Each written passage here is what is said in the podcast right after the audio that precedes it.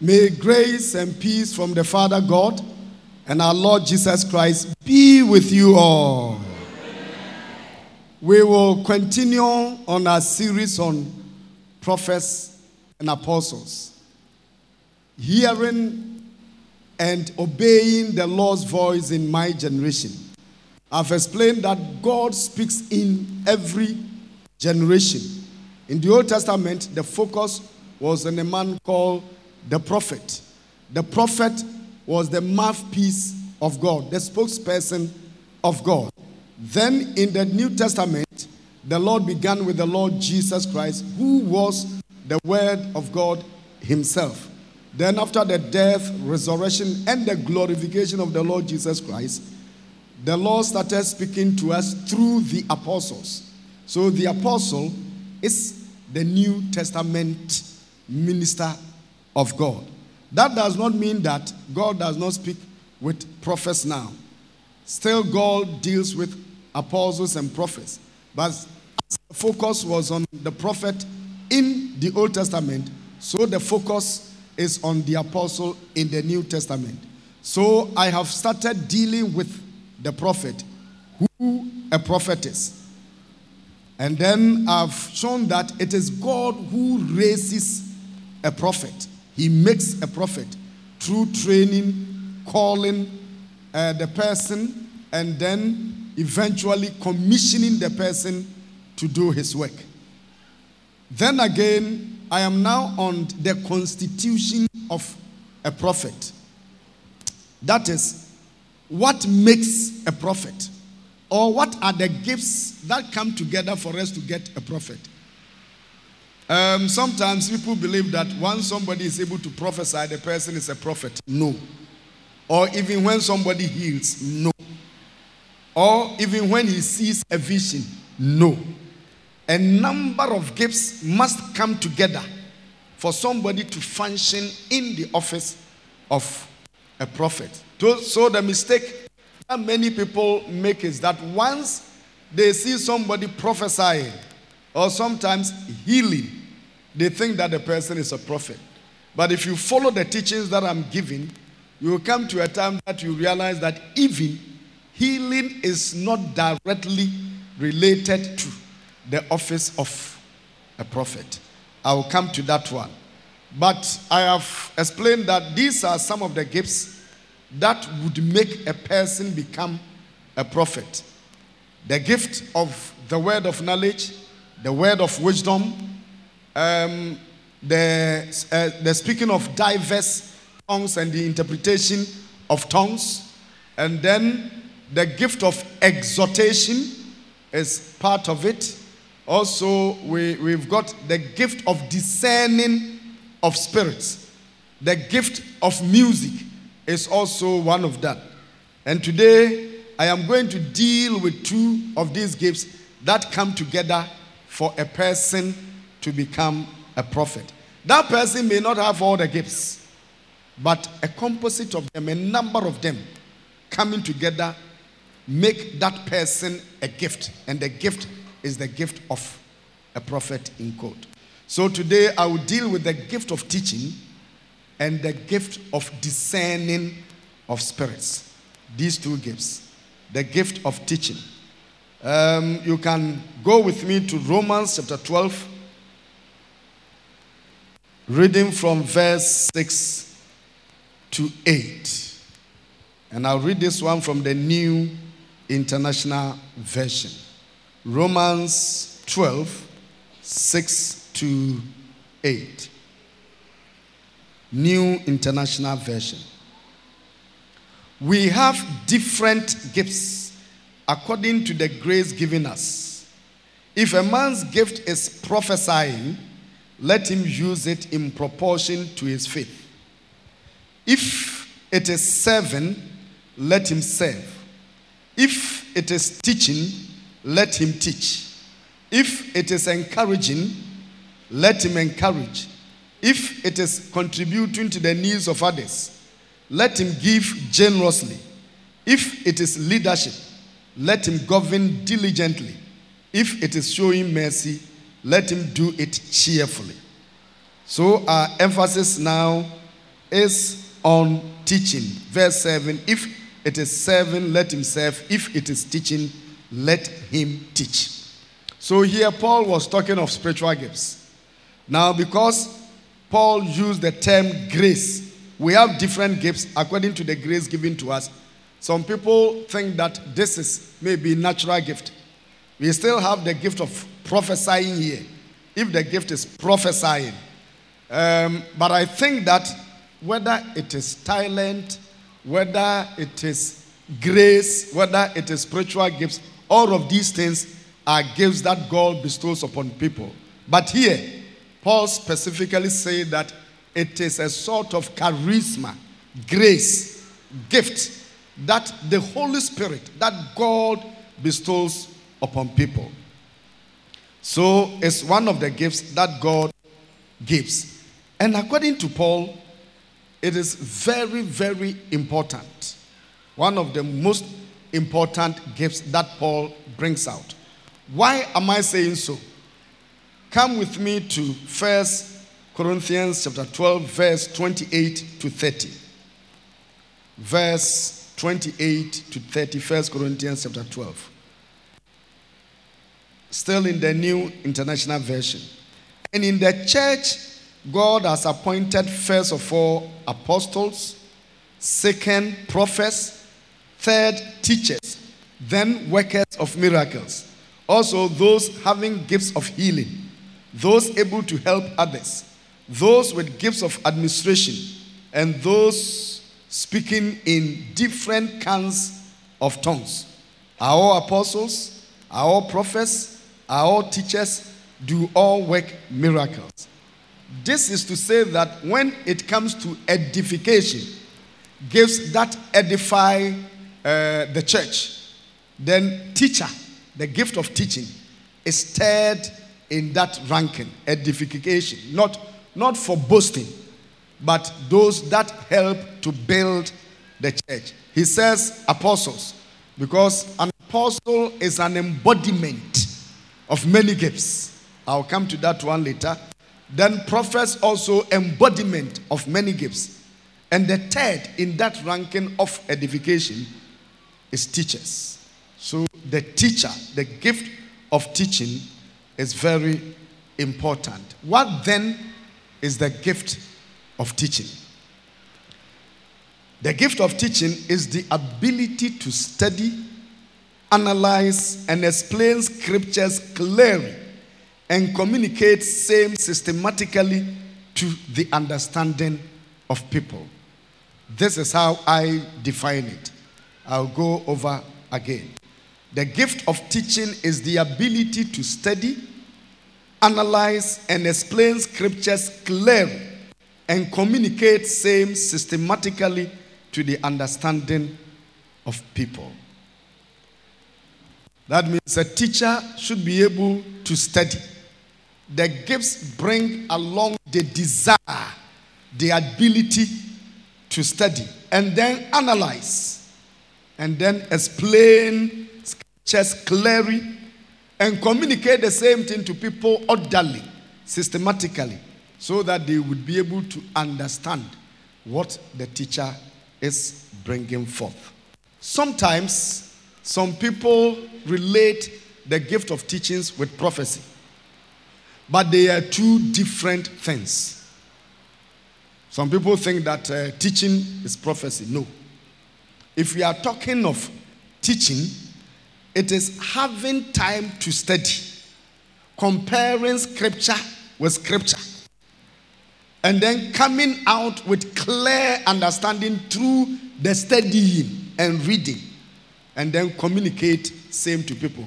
So that is an exercise.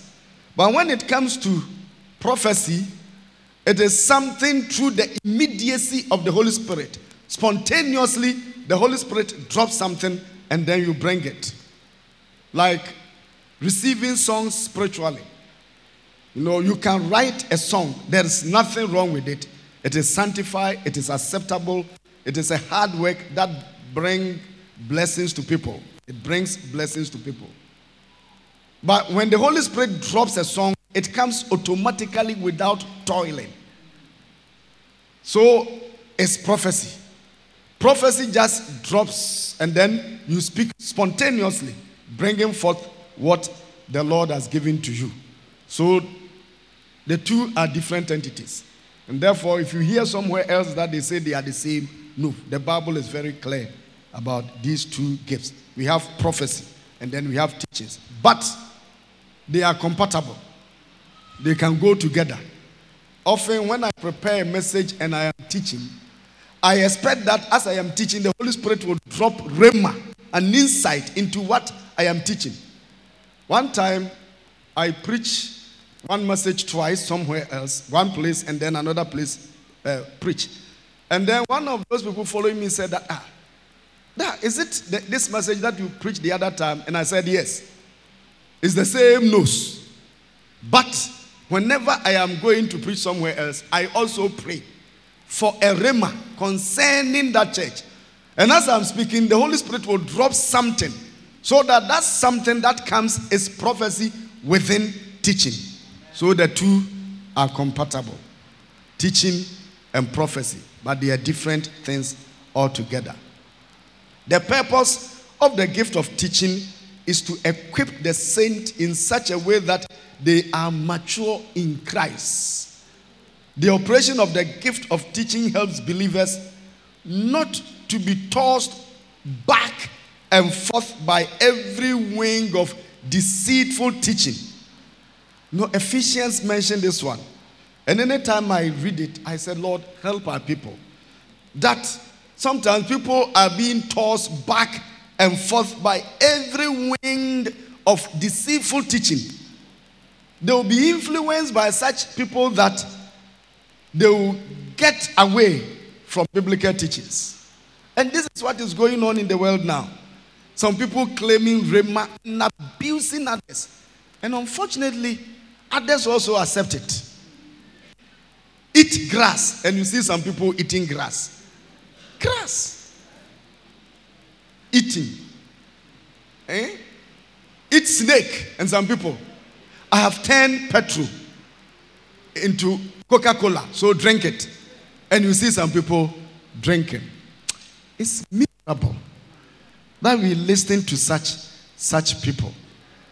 I mean, when you listen to some of these things, some people stepping on the stomach of pregnant women, and others standing there clapping, clap, clap, clap, clap. Prophet, Carry on, he's doing well. Hmm? May the Lord God Almighty have mercy. Some of these things are too appalling. I now social platform make us understand what is going on in many many places. And and one the one of the worst things was that someone said that the, God has commissioned him women's breast. And women lie up going to this man. I don't want to even call him a so called pastor. He, he doesn't get closer to a pastor. So they went to this false prophet, false pastor, women lining up. And I said, Have you, have you people, excuse me to say, have you not got sense? Eh? Somebody say, Come and let me suck your breast. And when this man was agitated by uh, uh, one commentator, one radio presenter. Then he became annoyed and said that even your people are not romantic. That is why I've come here. So you see, his intention has come out. Yet women are going there. Another instant, now the Holy Spirit said that he's going to do a very special thing. So tomorrow, if you are coming to church, don't wear any pants. And the leaders, the women there went without pants. Why should some people allow themselves to be fooled this way? Why? It's not outside. Come to our Ghana here. Many things going on the social platform. Pastors deceiving others on the pretext of being prophets and, and healers, miracle workers, and others follow them. If the gift of teaching is working effectively, the Christian knows his stance and knows that everybody goes through suffering. The one who standing there as a miracle worker, he's sick. he will go home and take his medicine. He will go home. Some of them on drugs. So everybody gets sick. We live by grace and we move by grace. So don't think that once you are going through some sort of suffering, God is not with you. God is with you. And He knows whatever is going on. So the strong Christian is the one who is able to go through all these things and know that, yes, my Lord is with me. I one, one of the songs that the Lord dropped in my heart, I know him the Lord. I just like the first verse. I know him, the first line, the Lord. That is an emphasis. I know him, the Lord. So if you know the Lord, you will not allow these things to sway you. And if there is a teacher, the teacher will break the Bible down for you to know that this is the stand of the Christian. And when somebody comes to deceive you, the person will not take you away. I like one, one student, medical student I met at Korle Bu one time.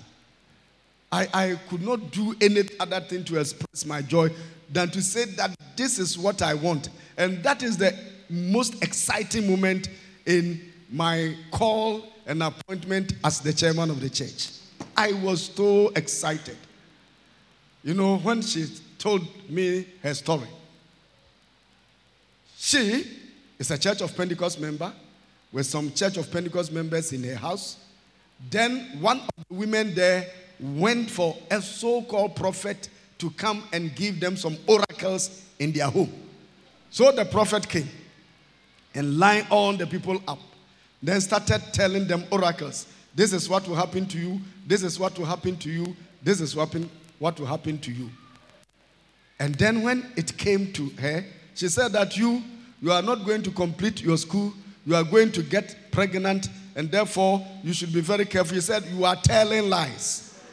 Even I didn't want to come and stand here. It's my grandma that has forced me against my will to stand here. You are a false prophet. I will con- complete my school. I'm going to do medicine and I will be a medical doctor.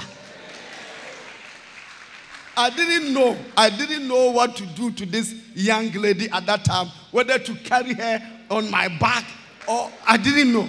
I said, Yes, you have got it. You have got it. That is a Christian. Rejecting this false prophet. So when people begin to tell you stories, you should not just follow them. You should know the one that you have believed. The Lord Jesus Christ. He is with you. I know him, the Lord. He is with me. Eh? no matter what happens. There may be even the stink of death. My body may decay, yet I know He is with me. Hallelujah. So the teacher will bring the truth out in such a way that the church will be strengthened and will not be easily be deceived by false prophets. That is the purpose of the gift of teaching, building the people up in the faith. When it is manifesting in a person, these are the evidences. So once it is working, you will see it. The manifestation of the gift in a person is clear, evident. The person has that unique nature, love to find out the truth in the Bible. So he will check a Bible text and wouldn't only read the Bible text. For instance, I, as I wanted to do uh, hearing and obeying the Lord's voice in my generation, I read two books that, uh, that speak about hearing God's voice in my generation. Then I read the book of First Samuel. That was my key uh, uh Bible book several times. I read it several times in order to deduce the lesson there because Samuel was the first person who clearly came out as a prophet. We have Moses, We have other people that I touch. But Samuel is an example of a prophet in a Bible. So I studied how the Lord called him uh, and then his ministration. I read it several times. So you see the person reading and then comparing scripture with scripture. He will not only take, if somebody is an exhorter, an evangelist, and other gifts are not there, he will only pick a text and then word out of the text and then preach and have many people accepting Christ. He encourages them. That is the evangelist. You know, motivating people to act, coming forward to do something. But if you come to a teacher, he will not be satisfied with one verse. He will study where the verse occurs in the Bible and then from what context, the settings. Why did the person say so? So he will find out the whys, the whos, the hows, the whence, the whys, and all those ones. And then, if even he comes to a town, he will go to the Bible Atlas and find out where the town is. If he gets a word, he will go to Bible dictionary and find the meaning of that word and what was being used, how it was being used at the time. So you, when you find a teacher studying, you see books around him. I quite remember one time when Prophet M.K. Yeboah and I think it was Apostle Anai who visited me at, um, I was at Elim Bible College at that time, uh, uh, Elim Bible College. And when they came there and saw the books around me, he said, Opoku, this is headache.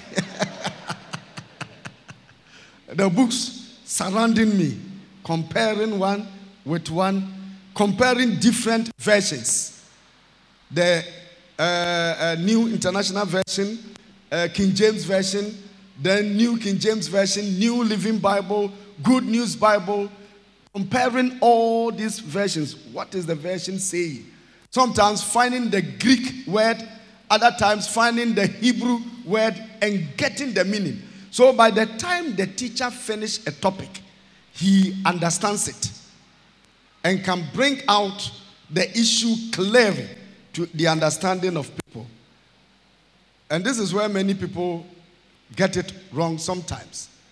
When maybe someone finds a test, one test, and then comes out with a doctrine, and the teacher brings the other version, he will think that what he has found is the best. That's all. For instance, when you come to Deuteronomy, where it was talking about men should not wear women dress and women should not wear men's dress, some people will say that men, women are not supposed to wear trousers.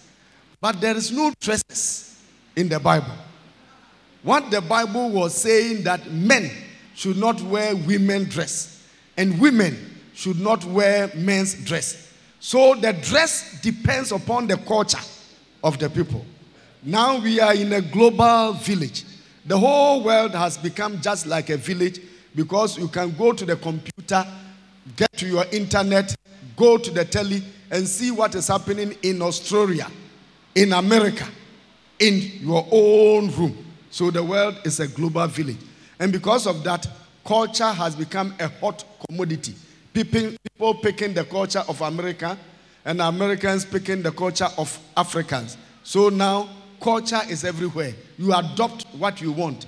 And we call it, theologians and uh, sociologists call it globalization globalization. The global one, you pick locally what you want globally. So the global view is there. But you go there and as a local person, pick what you want and leave what you don't want. So globalization. Because of this, culture has changed. And that is why I have not put on my traditional clothing now. Otherwise, as I'm speaking to you, I should have put on kente, cloth, and then speaking. But I've picked this Western type. They came to teach us this dress. And sometimes you use it more than them. When you go for funeral in a very hot weather, you have to put on suit. In a very hot weather, then you put on suit, whereas they will not do that in their own place.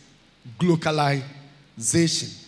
And so you see that the white people who came to tell us that men can wear this have also got a similar thing for women.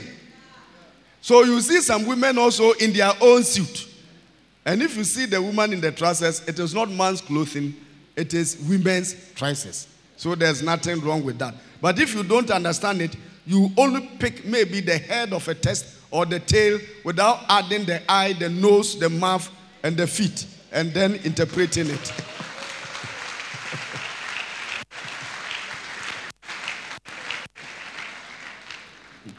so the teacher will help you understand that